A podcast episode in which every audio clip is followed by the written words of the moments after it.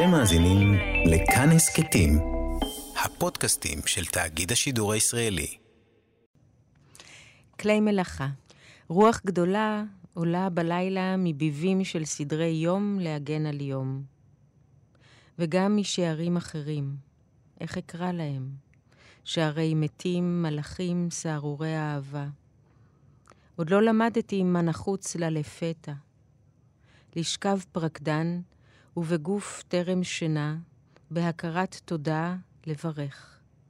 סדינים יקרים, מיטה חביבה, מקום להניח את מה שאין לו מנוחה. ולחכות, חיי, תנועת נהר, אופק, זמן. האם ייתכן שמצאתי שוב צורה לחוסר הצורה? מגרפה לניקוי חלל?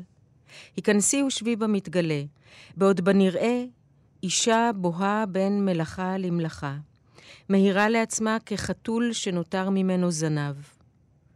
בגומחה המסתורית בתוכה כלי מלאכה מנגנים. רעש נורא עולה מהחוץ, מזמרה חשמלי. אבל היא בשלה, מיגרנית, אדומת פנים, אולי תשכב לישון באמצעו של יום. מה שמצאה פעם אחת נחתם כאמת. רוח גדולה עולה בלילה מאפלת התמיד של חישוב חשבונות. אפילו בין האלוהים מנה קצת בין זריחה לשקיעה. מאות התענוג וההפסד, המאות הקשות של לחם וחשמל ולימוד אותיות האלף בית. החיים משלמים בחיים עבור החיים. זה השיעור הבלתי נתפס. וברוח הגדולה משהו מושב, דומה לברגים ואומים. התגלות של אושר. נקרא שער וכל נקר נשמע. והעייפות הופכת לתפילה. העייפות עליה נשענה, נשברה תחת משקל העייפות. והפתח עלה. וזאת תהיה טיפשות מיוחדת במינה אם אשאל מה קדם למה. הספר או היד שבערה. קליפיתי, קליפיתי, קליפיתי, קלופ.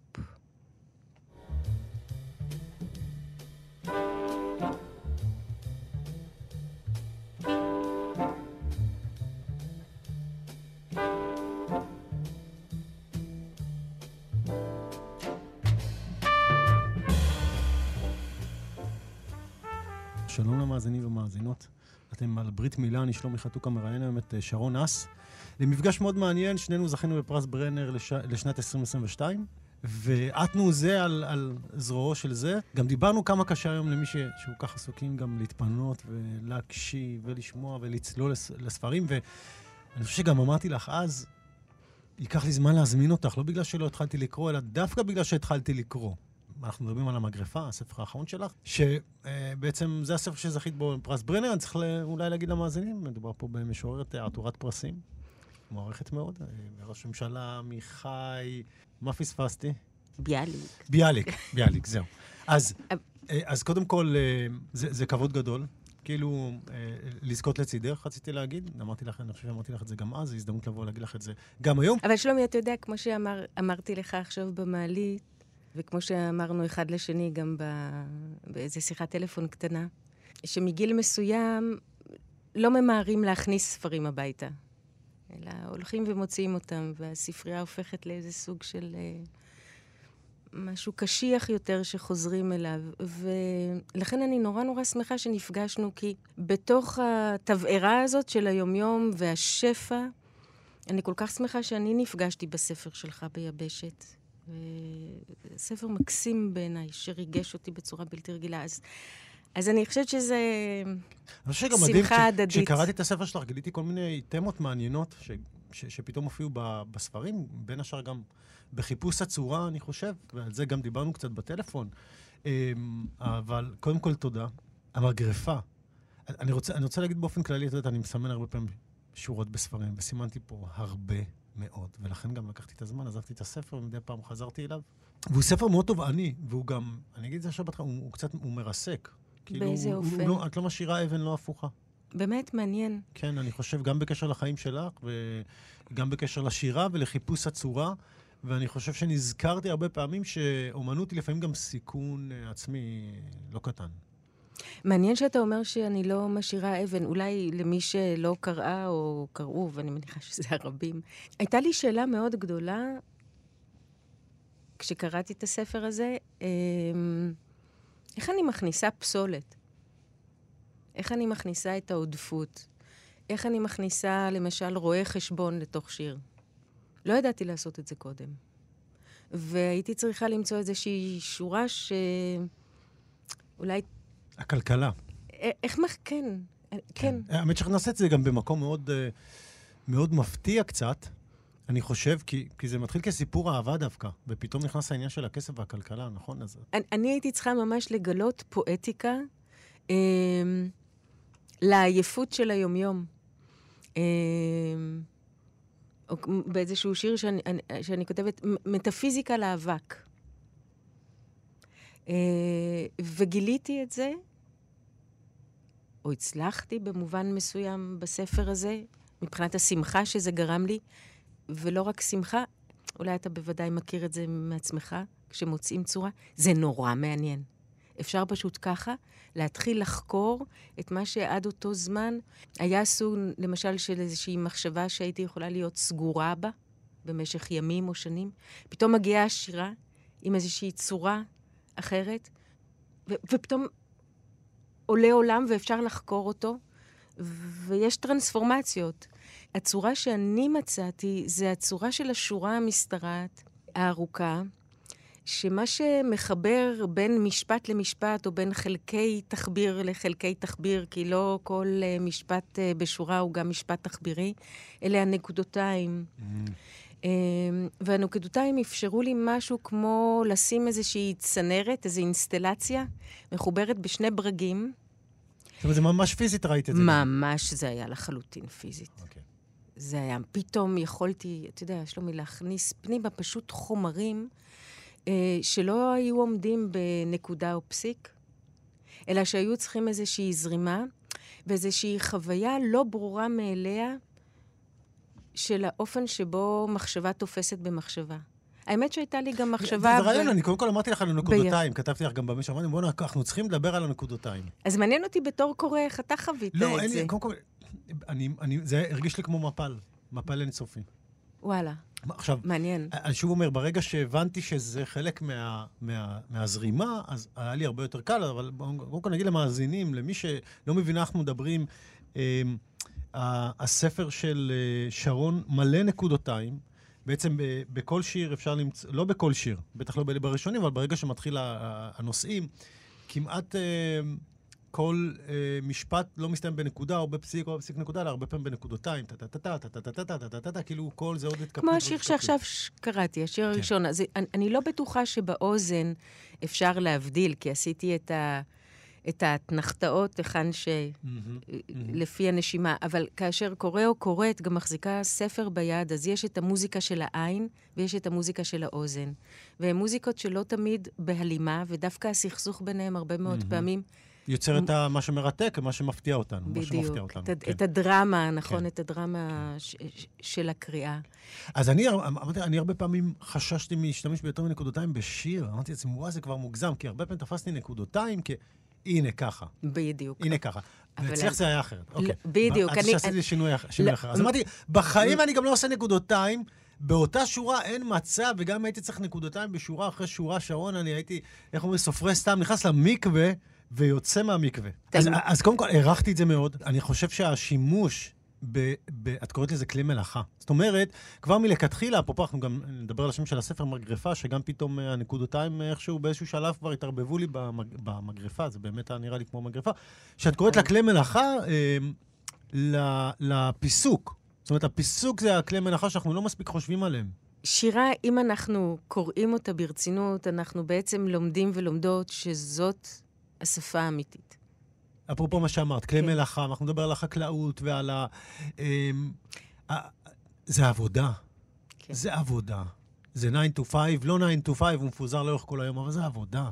ובזמנים קשים, אפרופו הרואה חשבון, זה כל כך קשה לעבוד, זה מצחיק שאת הופכת גם את הרואה חשבון לחלק מהעשייה השירית, כי כבר אין ברירה. אתה יודע, זו שאלה, כמו שאמרת, זו שאלה של כלכלה. אבל זו גם שאלה של הכלכלה של האש, של האש הפנימית. ואם המוטרדות מפרנסה ומכסף ומבירוקרטיה ומהנסיעה בעול, לכל מיני צורותיה וסוגיה, מנסה להביס ולפחות להרכין את ראשי, אז היה לי צורך לעמוד מול הדברים האלה ולהצליח להכניס אותם פנימה לתוך העולם שלי, ולא שהם יגררו אותי לתוך העולם שלהם ויותירו אותי חסרת אונים. כן, זה כמעט כמו קרב אגרוף מול החיים, השירה בצד אחד, החיים בצד שני.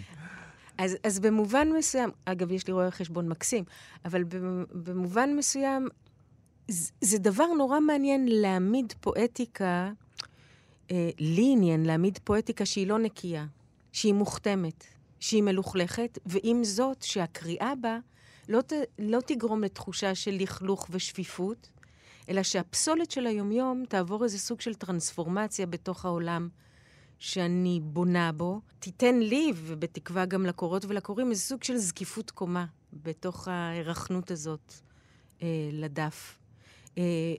וכאן העניין למשל של הנקודותיים, כל דבר צריך להתאבל מחדש, אפילו סימני פיסוק צריך למצוא להם שימוש הוא אחר ממה שלימדו אותנו. וספציפית פה גם זה נקשר לי מאוד לשם של הספר, המגרפה, כי את מתייחסת לא רק למגרפה, המגרפה שאנחנו מכירים אותה, אפרופו, את גם אומרת, זה כלי שהוא עירוני, זה מגרפה עירונית, בחרת כלי מלאכה שהוא לא של חקלאי, אלא משהו שקצת יותר הולם את עירוניותך, אבל גם הוא כלי נגינה. בבית המקדש שיש עליו הרבה השערות מה הוא כן ומה הוא לא. אם הוא היה כלי כזה מיתר, אפשר לחשוב על מסרגה כזאת, או שהוא היה כמו מצילתיים שזורקים אותם ועושים את הכל, או משהו כזה. זה היה מאוד משמעותי עבורך למצוא משהו שהוא גם כלי שיש בו סמליות של ניקיון, שמשאיר חריצים, כמו שאת אומרת, אבל מצד שני הוא גם כלי נגינה. אני יכולה לקרוא קטע משיר שמדבר על המגרפה עצמה וגם על שלמה המלך. אז אני אקרא את שיר חטא. שזה בעצם הסיבוב הראשון של המגרפה. כן, הסיבוב הראשון של המגרפה. לא בלי חשש אמרתי מתחת לירח. אותו כוכב מצליח זוהר מבעד לחשמל ותירוש. שוב אני שרה. זרה ולא מוכרת, מעתיקה את השורות המתגלות. במגרפה. אותו כלי החורץ שיניים, 2-2 בבירור. הוא מגלה מחדש את פני השטח. ניקיון חלקי, זמני, קורא לרוחות הטובות, לו תבונה לשכון במתגלה. הסמל פשוט וקל לשימוש. כלי לחצר, לגריפת עלים, קי חתולים, חר הכלבים. לא כלי של חקלאי, משהו עירוני שיש בו מסורת, חריצים עדינים באפר, לעתים ונדיר, חולדות ארוכות זנב וציפור אפור. להזכיר, כלכלת האש היא נצחית, פינוי וניקוי פני השטח. אני צאצא של חברה מסורתית חקלאית בעלת מיתוסים המספרים על גניבה ואונס והיעלמות ושיבה ארוכה, אל מה ששוב ושוב עובד ונמצא בחלקו. אבל גם כלי נגינה, לא ידוע, תלוי במקדש, קולו לא במיוחד נעים, מצלתיים, או איזה רעם אחר מתגלגל לא מקונוסים של פעמון נוחותים מתוחים כפסע לצבחה. מגרפה, שם קצת אידיוטי, אבל מלא כוונה טובה. חששתי לומר לה בלילה המפתה בו לומר דברים שבירים. אני שוב שרה, עם כלי שיניים עשוי ברזל, משהו היכול לגרוף זוהמה למגדל לא גבוה, ולהזמין אורחים ולראות מחדש את שיירות הנמלים. גם הן כירח, חודרות כל סבך חשמלים וחוטים, מקימות מתחת לפני השטח בית, מכפילות מרחבים בארמונות המחילה. כמו הכוכב המצליח לזהור בהרפיח, גם גופן הקטן מתחת יסודות. לי המחשבה הזו עוזרת. החרצים העדינים, הצורות המתגלות ומאוכלסות בחיים אחרים, מקבילים. השימוש הפשוט בסמל, רווי ככל שיהיה, לא מגיע עד קצווי הצורה. מרגש. גרם לי לחשוב הרבה על נמלים, אני חייב לומר, מין חיות שלא מקבלות מספיק תשומת לב, אוקיי, יש לנו... עצל, לך לנמלה, ראה דרכיה וחכם, בסדר. בסדר. אפרופו, שלמה המלך גם בשיר הבא, לזה התכוונתי, את מזכירה את השומרים מסביב למיטתו של שלמה, ובשיר אחר האהבה שתחפץ, אני חייב לומר, לפי שתגידי לי מה עם הרומן עם שלמה המלך, אני חושב שאת אומרת, תשובה נשארה. זה כמו לנשום מחדש, משורר, שפתאום החיים סוחפים אותו, והוא לא יודע ימינה ושמאלה, לא יודע אם זה יחזור, הוא לא יודע אם זה יבוא, הוא לא יודע אם זה... אז פתאום אנחנו אף פעם לא יודעים אם זה יוחזר לנו, נכון? זו מתנה שכמה שנעורר את האהבה אם תחפץ, לא נדע אם נצליח לעורר את האהבה. לכן אני חושבת שהדימוי הכי, לי לפחות, שמתאים למשוררת, לי, זה קבצנות, זה, ומאידך, אי אפשר להתחנן למסירות. אני חייב לומר, זו מסירות. יש הרבה מסירות, הצד שלה מגיע, או יגיע, הוא גם קשור למסירות והתמסרות, ומדברת על להיות רכונה, הרבה פעמים על הספר, זה איזשהו משהו שהתכוונת אליו ללימודים, אבל אני ראיתי כאילו, המשכת את התנועה, את הלימודים שזנחת, שמדברת שם על איזה רגע, שדעתי אם ללמוד ככה או לא ללמוד, אבל הרכינה הזאת היא הקרבה. אבל למה הרומנים שלמה המלך באמת? הייתי בלונדון איזה שנה לפני הרבה שנים, נגיד 20, וישבתי שם בחורף, ולא ידעתי מה לקרוא. אז פתחתי את התנ"ך, וקראתי אותו באותו חורף מקצה לקצה. ממש, כזה כמו... התנ"ך. פשוט לקרוא אותו, כמו שפתחתי את דנטה, פתחתי את התנ"ך, בלי כסותו, בלי פירושים, לקרוא. והגעתי לתיאור גם של אוהל מועד במדבר, וגם של בניית המקדש, ופשוט נדהמתי מההתפרצות הלשונית, מהאושר. הלשון נכנסה לאיזה סוג של אקסטזה, כמעט מבחינת האלוהים שלנו, כמעט אלילית, במובן של לעבוד את החומר דרך הלשון. ואת כותבת בספר, אגב, עד לאיפה... שמתישהו השירה לא תגיע לחומר. אחד השירים שם שלה, גם כן של המגריפה. ונדהמתי מהסיפור של שלמה המלך. למשל זה שהוא התחתן... כשאת קוראת, בלי שאומרים לך מה למצוא, פתאום שמתי לב שהוא התחתן עם בת פרעה. שהוא בנה לה גם ארמון ליד המקדש. מי סיפר לנו את זה? ואז היא נעלמת. הדהים אותי שהחביב ביותר על אלוהים הפך להיות... כזה שעובד בסוף את החומר, ומקים לאלוהים המופשט, כלומר, זה שהוא ענן, מקים לענן בית. כל הדברים האלה פשוט הדהימו אותי במובן של...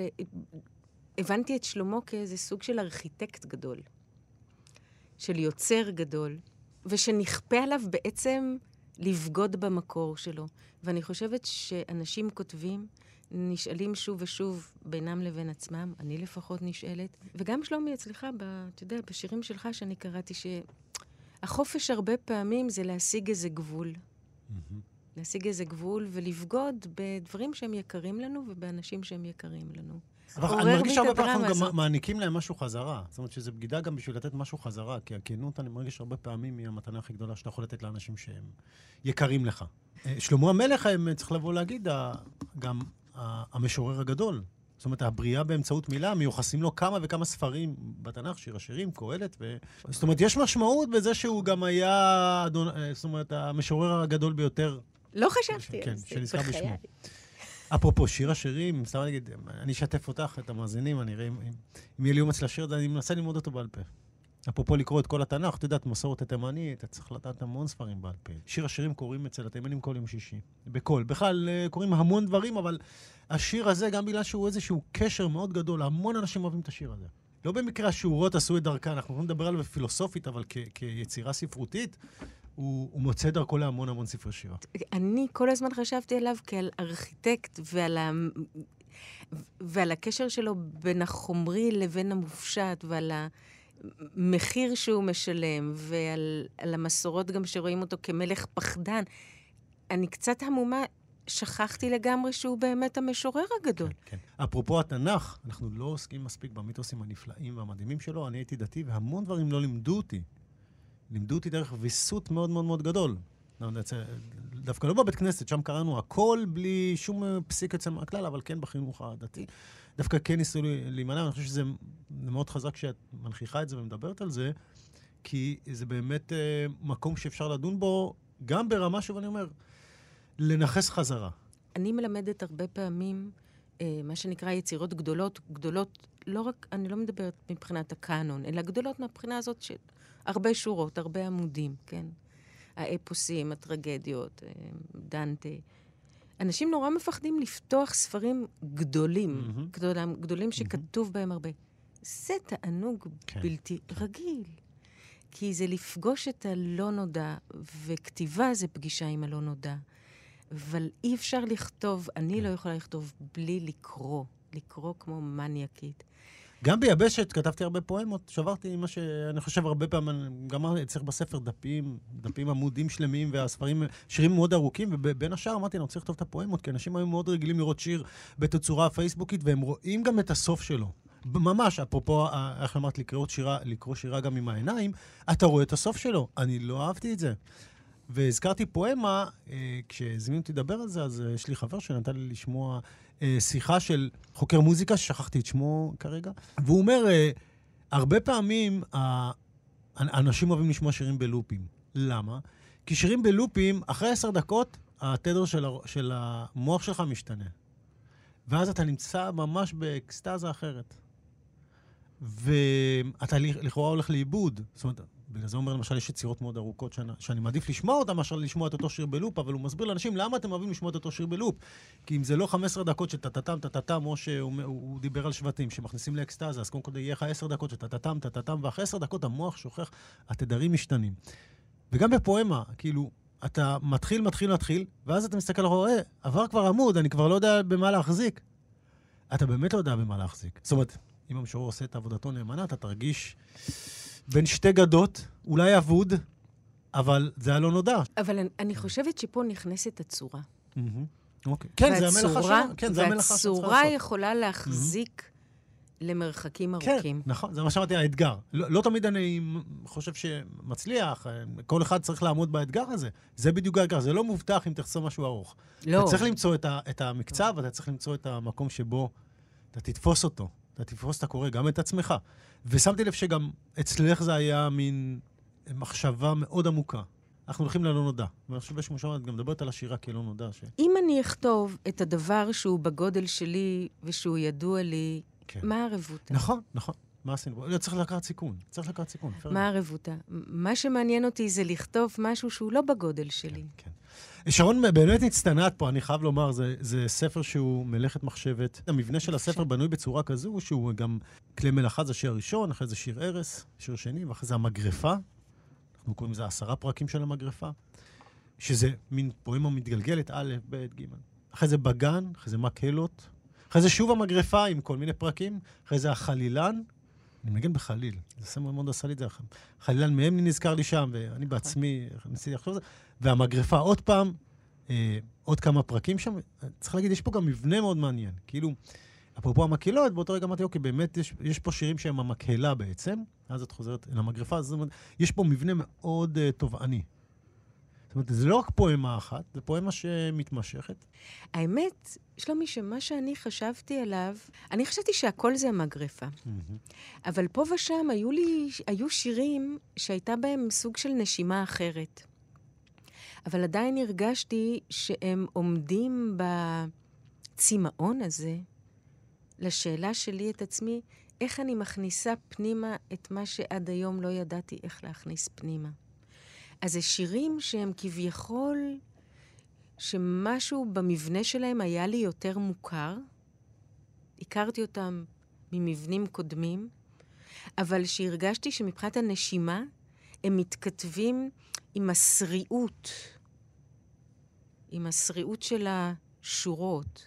כלומר, זה שירים שרמת האינטנסיביות שלהם שיחקה עם סוג הנשימה כביכול יותר מעט נינוחה שהרשיתי לעצמי, איזה סוג של פרקדן שהרשיתי לעצמי בשירים שאתה מכנה המגרפה, כדי לזמן פנימה באמת חומרים שבתוך הלקסיקון שלי פחות היו מוכרים לי, כן, איך להכניס פנימה, אפילו את המילה חרה, אפילו את המילה רואה חשבון, אפילו את המילה אבק. איך אני מכניסה? אפילו מילים מסוימות. אפילו מילים מסוימות. אבל גיליתי שממש צריך לבנות עולם שלם. כדי שהם יוכלו להיכנס אליהם. ושהם יבריקו מחדש, ושיהיה להם מחדש, כאילו לשפשף אותם כמו כמו את מנורת אלדין.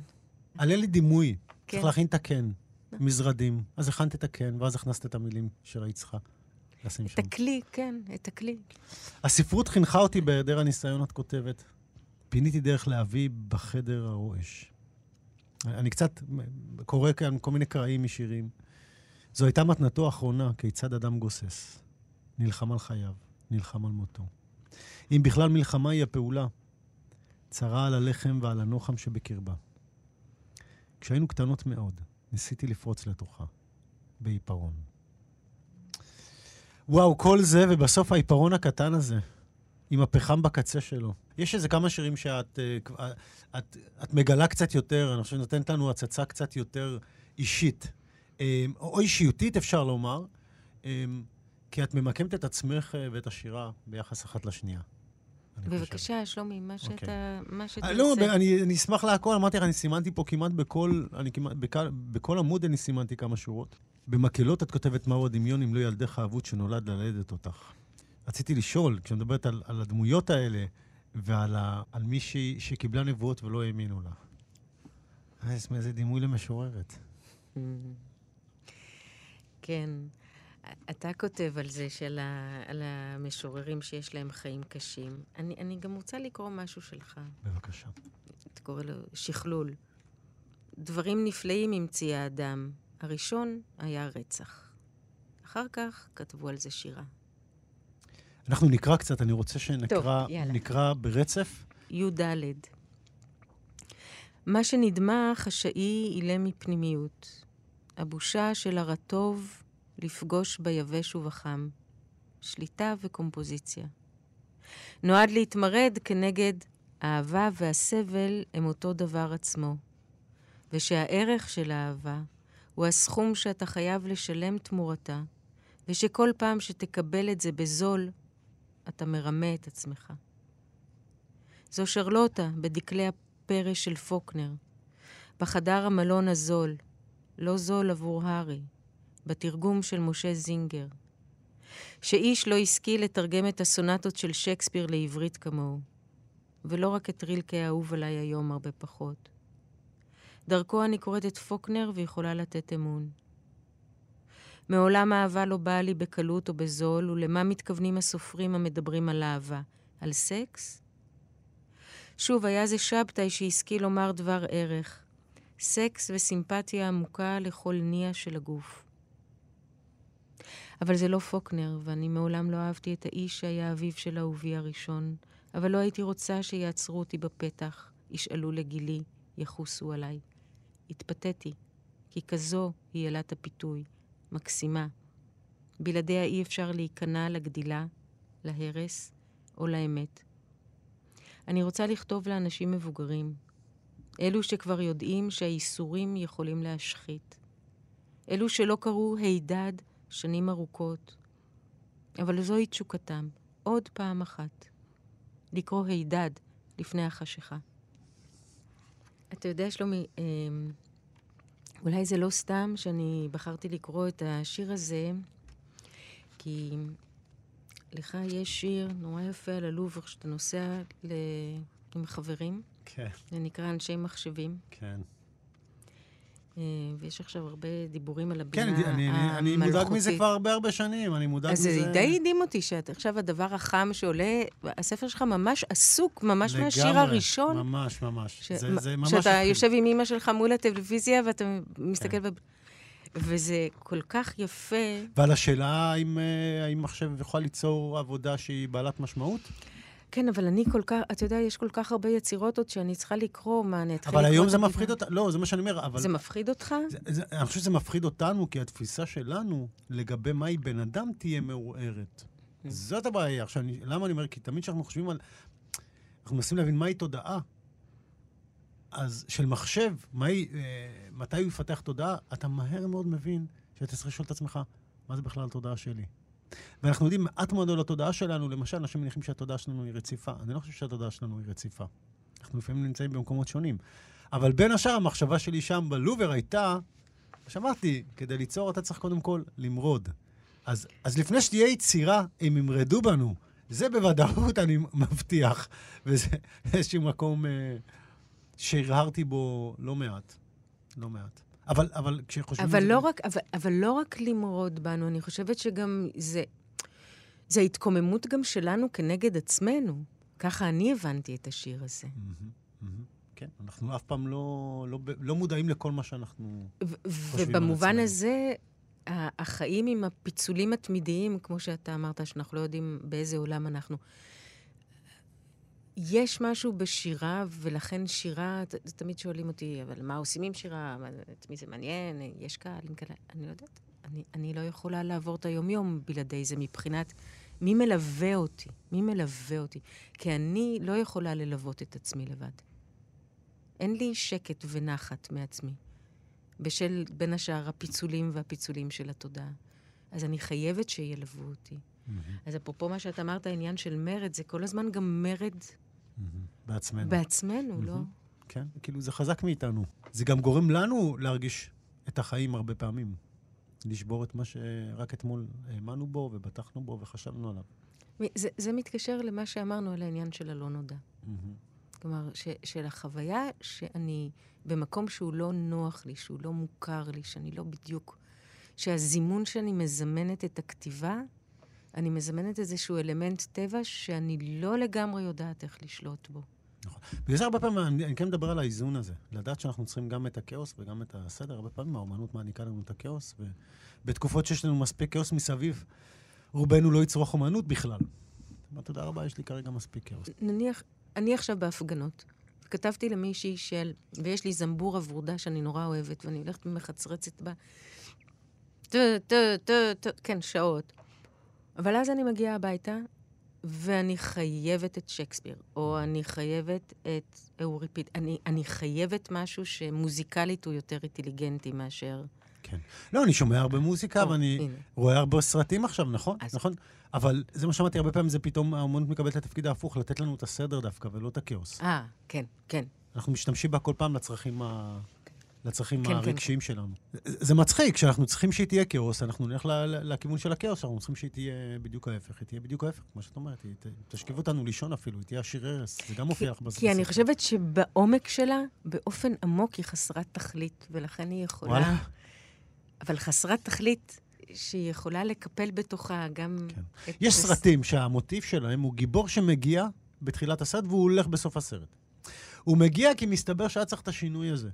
את מבינים הרבה פעמים, נגיד מערבונים עושים, אבל לא רק. והרבה פעמים בסרטים שעשויים טוב, כשהגיבור הולך בסוף, אתה לא מבין אם באמת היה או שזה היה חלום. זה קורה הרבה גם בקומדיות רומנטיות, יש אחד מפורסם שכתבתי עליה פה גם ביבשת, הוא מגיע והוא הולך, והיא בכלל הבינה שהגיבור הזה, הוא יכול להיות שהוא בכלל היה יציר דמיונה, או כי היא רצתה בעצם לחיות מחדש, להיפרד מהאהובה, זה היה תשוקה בפנים, שהיא לא הייתה יכולה לעלות על עצמה, אז היא המציאה דמות. אז אני חושב אתה כבר לא יודע אם היא אמיתית או לא אמיתית, זאת אומרת, היא באמת כמו האטום הזה, יכולה להיות בשני מקומות בו זמנית. וזה מה שאני מאמין, שיכולה להיות בדיוק מה שהיא צריכה, או שאתה מרגיש שהיא צריכה להיות כאדם, כי אני באמת חושב שהאמנות נועדה... זאת אומרת, שוב אני אגיד, לא רוצה להיות מאוד נחרץ, אבל לעזור לנו, לתמוך בנו, להיות הקצב. או המשען, או הפתרון, או הטלטול, או הרוגע, או כמו הגיבור הזה שבא והולך, שאתה לא יודע בסוף אם האמיתי או לא, אבל ברגע שהוא היה שם, הוא היה שם. כשאני אמרתי חסרת תכלית, התכוונתי שהיא לא אינסטרומנטלית, או שאני לא באמת יכולה להקיף אותה, אלא שהיא מקיפה אותי. ושבכל פעם התביעה היא להעניק לאומנות את ניסיון חיי באיזשהו אופן.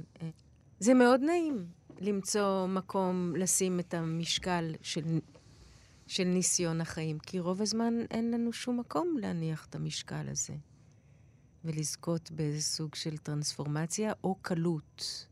ללכת ופשוט להידמות יותר ויותר למשהו שאנחנו ממילא נהפוך אליו. יש לי חבר שאומר, תראה מה כתוב בתורה, כתוב שם במפורש, קח לך סמים. איפה כתוב? כתוב כמה פעמים, ולנו כל פעם הסמים קטורת ולבונה, לא, קח לך סמים. מקלות. מהו הדמיון, אם לא ילדך האבוד שנולד ללדת אותך? בקושי רב אני מבינה את שכתוב בכמרון האבן, מה שלפנים היה קל להבדיל בין מזל טוב לרע, כבר אינו קל. האם את מדברת למישהו או קוראת, לא למישהו, כשאת כותבת. היא שואלת ביושבה לשולחן, סמוך לאש המטבח, כלכלת הכישוף והמידה הנכונה. וכל אותו זמן היא מחזיקה בקרביים לא לבכות, לא עולה על דעתי שהמתים לא ישובו, וגם ההפך אינו בדיוק נכון, שישובו. כשקסנדרה מתקרבת לארמון, היא נעצרת מול הדלת, מבעד לקירות היא רואה את העתיד. המלך ילחד באמבט חם של דם, הילדים שהוגשו לסעודה מחזיקים בלב שלא יחליק לרצפה. המקהלה באגממנון מורכבת מזקנים, אתונאים השתוממו שבספרטה מפנים דרך לזקנים ברחובות. הזקנים באגממנון שומעים את האמת ואינם יודעים שמה ששומעים הוא האמת. האם הילד המת נולד כדי ללדת אותי מחדש, האם הדמיון מסוגל לזאת, והמזל הטוב והרע קשה להפריד בשנים ביניהם. מבעד לקיר השבויה המלכותית רואה את העתיד להתרחש, וכשהעתיד הופך לעבר והיא מוטלת כגופה. היכן היה הזמן בו האלימות התרחשה? האם לא כל הזמן היה זמן האלימות? מבקר הספרות אמר מעל במה על מנת לכתוב עלייך להיות מטורפת, לרגע בלבד את דעתי, כי גם הוא משורר, מבקר השירה, ונכון, קשה יותר ויותר להבחין עם השנים מהו מזל טוב ומהו מזל רע. הקול שנשמע בקצה העיר למלך העיוור, אולי היה הקול שתמיד נשמע. בוא, בוא. כך דיברנו שוב ושוב מתוך איסוריך. זימנו אותך אלינו, אמרו האלים, רגע לפני שנעלם ברעם נטול מרכבה. האם עליי להשתגע כדי לכתוב? כל נושב בין קרני זוהר, נמלטים ואת מוכחה בשקט גמור. להתמסר ביומיום, לשעון גלגלים, לא רתומים. ולהפך, אינך מטורפת, צלולה וקשה ושבירה. את מסוגלת חיים בתוך חיים, בתוך חיים להעמיד. אך יש מחיר לאושר הבלתי נראה, והוא לפרקים ארוכים נהיות כקליפה. שפחה היא טרף קל, אומרת זו שהייתה נסיכה, זו שעדיין האל מכה, זו שרומסת את אותות הנבואה בזעם, בתיעוב לגורלה, ממשיכה להתנבא מול השער הפתוח של הארמון, כולה גבוה, עצום ממדים בולע את המקהלה. האור קאו נטול תארים, פרט לאמת שאין להבין, שממילא המומה וניתנת לפירושים ולרמאים באותה מידה. הטירוף הוא בבחירה, ללא עדים וללא הבטחה. הטירוף הוא לעמוד במעשה ידיי כמו היו מעשה הבריאה, ולפצל עצמי לכל השחקנים, ולהאמין בכל ליבי שאין זו אני, אלא כוחות חיצון, תוקפים ומתארחים בבת אחת, ואת מעמידה כמוקום למען הילד משועממת עד לשד עצמותייך ממשחקי הילדים, ובכל הזמן הזה מושכים הכוחות בסרטים ובאותות, ואלו כמעט רמוסים לגמרי. את אומרת שם זה או אחר, ומדמה מרכבה של שמש כי רוח גדולה תוקפת, והאור מסחרר ואין שום סיבה שיצביעו עלייך, ואין שום סיבה שתזכי לנכסים אחרים מהגל הזה הדומם הבא לקראתך, ואת תוכלי לו. איני מטורפת בכלל, אמרה האישה, אני רק נוקשה מאוד, כי כשליבי נשבר הוא נשבר, אטום כלבכם, ושנים ארוכות עוברות עד שמחדש הפחד הופך לזעם. אבל אני עוד מחכה שהמחלה הקשה תעבור, הפחד המתהפך לחנופה. האם יש רפואה לחולשה רוצה להחליש אחרים כדי להיות שוב נאהבת? אני מאוד אוהב לקרוא את השירים שלך. הם גם מכניסים אותי לאיזשהו אקסטאזה, ובין לבין אתה נופל הרבה פעמים פתאום למלכודות, כי בקצב הזה אתה פתאום מוצא את עצמך בנכוחה מול הרעיון עצמו, אם זה של הכתיבה, אם זה של החיים עצמם. המרכבה. אתה יודע, שלומי, עכשיו שקראת את זה, ואני הרבה זמן לא קראתי את השיר הזה, והתרחקתי גם מהספר, כי אנחנו יודעים, נכון? אנחנו מוציאים ספר, מקבלים פרסים, או לא מקבלים פרסים, לא משנה, עובר זמן, ואנחנו כבר במקום אחר. אז עכשיו שקראת אותו, פתאום הבנתי שוב את התשוקה הזאת לפעמים, לכתוב דברים ארוכים, כי לוקח זמן. לוקח זמן לחשוב. רוצים להיות במקום אחר קצת, ושוב, זה מאוד קשור לתקופה, או לזמן, או לקצב הכללי. ברוב עוונותיי, אני משווה הרבה את הספרות לכדורגל.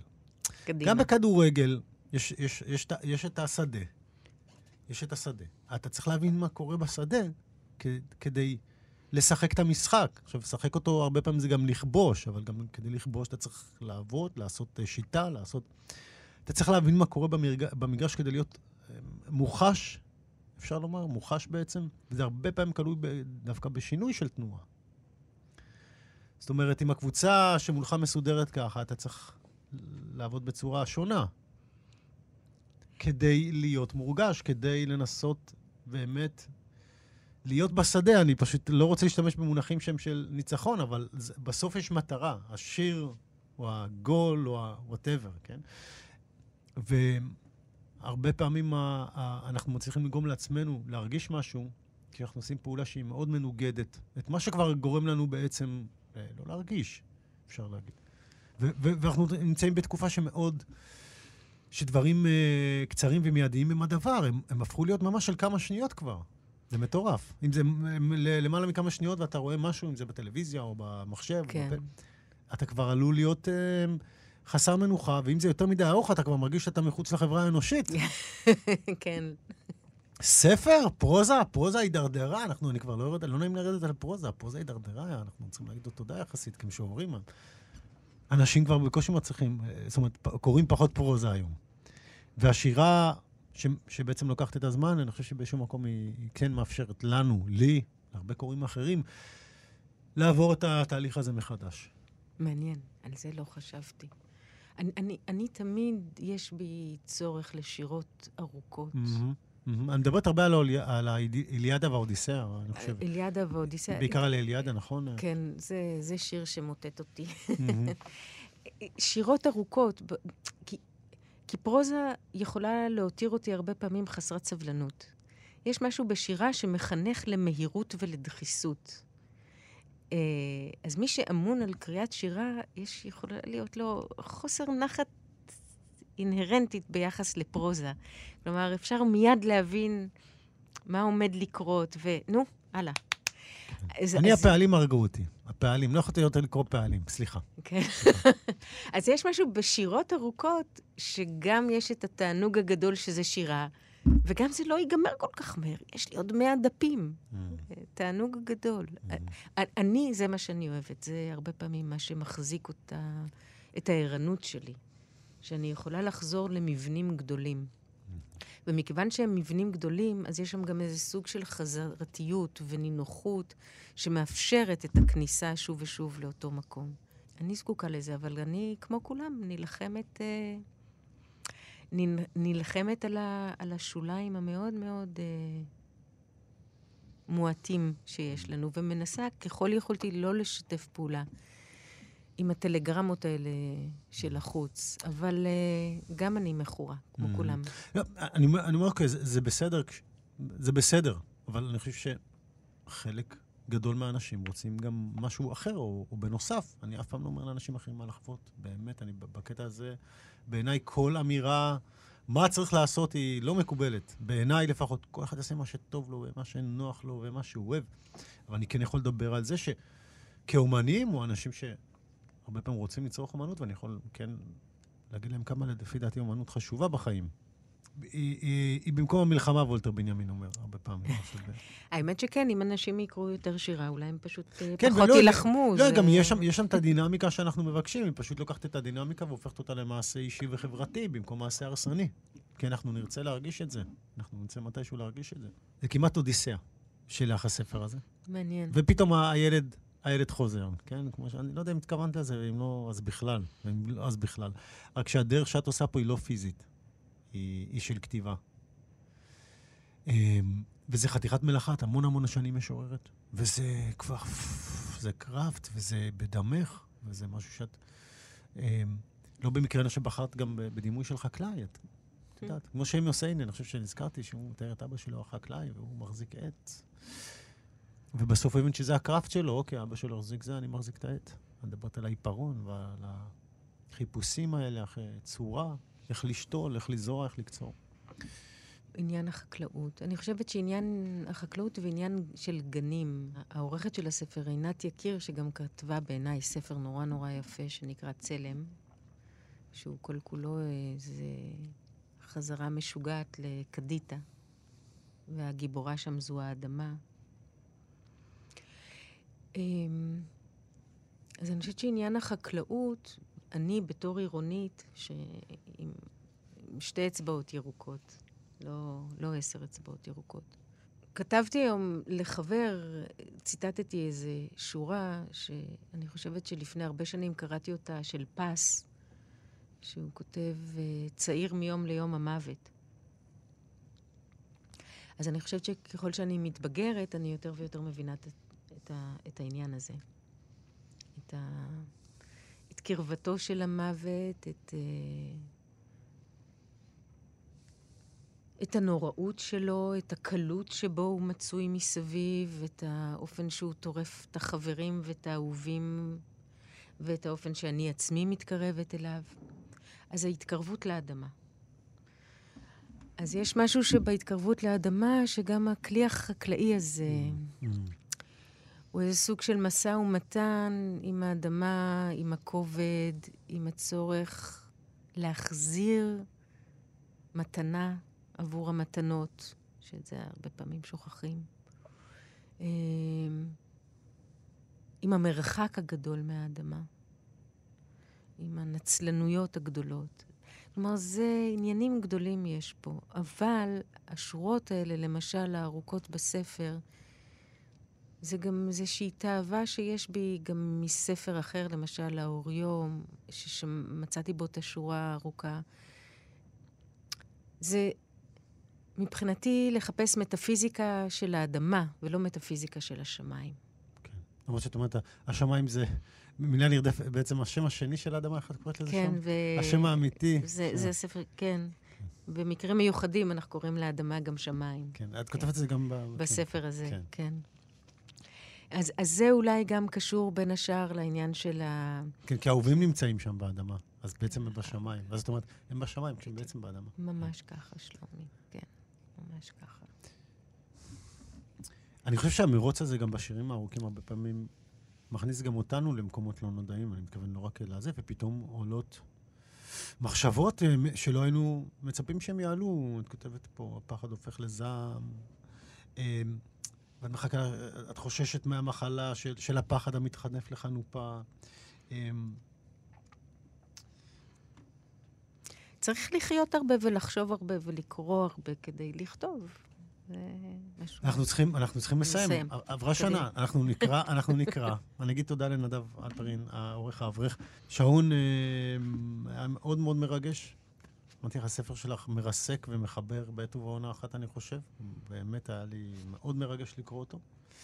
ברמות שהייתי צריך להניח אותו לפעמים, ואת יודעת, ולרגע לחיות ולקחת אוויר, וגם באמת להעריך אותך על האומץ הזה. אני חושב שזה ספר מאוד מאוד אמיץ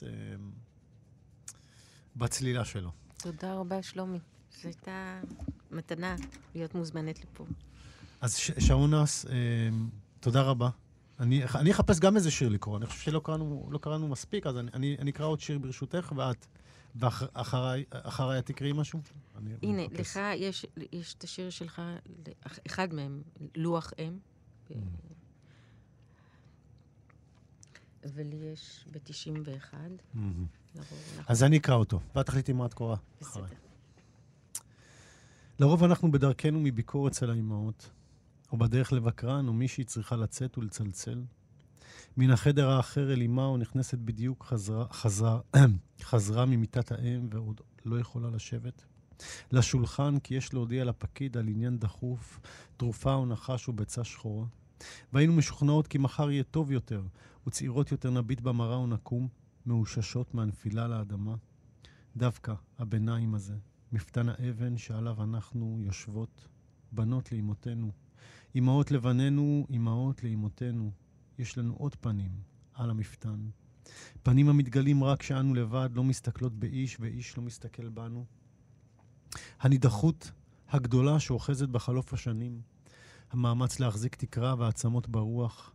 אנחנו כמעט לבנות מעייפות או זעם ויושבות לשולחן דבר מה גבוה מעופף בלילה. לא אש או מלאך או עכבר עם קרומי כנפיים. דבר מה מעופף מעלינו, חסר שם או צורה, וכבר איננו יודעות אם זהו חסד או לא, אובדן הצורה והשם. בכל כוחנו החזקנו בשניהם והכוח קרסם בשניהם. אז אולי מוטב כך דבר מה עמום ומעורר געגועים כה גדולים שהזמן לא יכול להשחיתם. אנחנו מפליגות עם היין והלחם לזיכרונות, אך איננו נוסטלגיות. לא נותרה בנו רכות לעצמנו, והבלתי אפשרי מעורר בנו חוסר סובלנות. והבלתי אפשרי מעודד בנו חוסר סבלנות. אבל הילדות נפתחת, זוהרת, מוגנת לגמרי בעזובה שהיא שלה. עזובת הגן הגבוה שהיה תלוי מתוך האדמה אל השמיים, ואנחנו פראיות כמוגלי היתומים והנפש. החבלנית חבויה בנו באגוז קשה, והלילה היא תלויה סרחים סרחים מכל מה שינקנו. וריקות לגמרי גופי קש ומוח אנחנו הבנות והאימהות, איננו לא בנות ולא אימהות. חסרות שם או צורה נועדנו להיוולד מחדש זו בחברת זו, אולי כפילות, חברות, בבואות, כל מה שניתן להתפצל ממנו ולמלט הלאה, מהשושלת העקומה, ברפיונות חטאיה הלא מלבינים. אז אני באמת, לכבוד זה שאנחנו חלקנו את הכבוד לזכות בפרס ברנר, אז אני, אתה קראת שיר אחד לאמא, אז אני אפילו חלק. שיר שלך מתוך יבשת שנקרא לוח אם, אני אקרא את הראשון. כל הדרכים מתפוגגות מלבד הדרך לאמי. מבית אמי ברחתי כמו מבית הסוהר. תמיד אני נתפס, מובל בחזרה. לפעמים אני מסגיר את עצמי. להגיד אמא זה להודות בכניעה. גופי שהיה שלם, עכשיו בשר שנתלש. אני פותח את הווייז. האם אתה בדרכך הביתה? לא. אני בדרכי לאדם היחיד שעוד מתפלל עבורי. אני מוכן שכל התוכנות המזוינות האלה יעקבו אחריי, רק שלא יגידו לי מי אני. אתה רוצה אפרסק? אתה רוצה הוגה? איפה היית אתמול? אתה נראה רזה, תאכל משהו. גם אם היא תוכנה, העוקבת אחריי. מצמצמת עצמה, פועלת ברקע. ביתה הוא בית חכם. שלבי התריסים נעים על צירם עם שמורות עיניי, פירות נשטפים, נחתכים מעצמם, באוויר מזדחל ריח כביסה. כאן גן עדן, אין ספק. שרון, תודה רבה, רבה, רבה, רבה. תודה רבה, שלומי. התענוג. אתם מאזינים לכאן הסכתים, הפודקאסטים של תאגיד השידור הישראלי.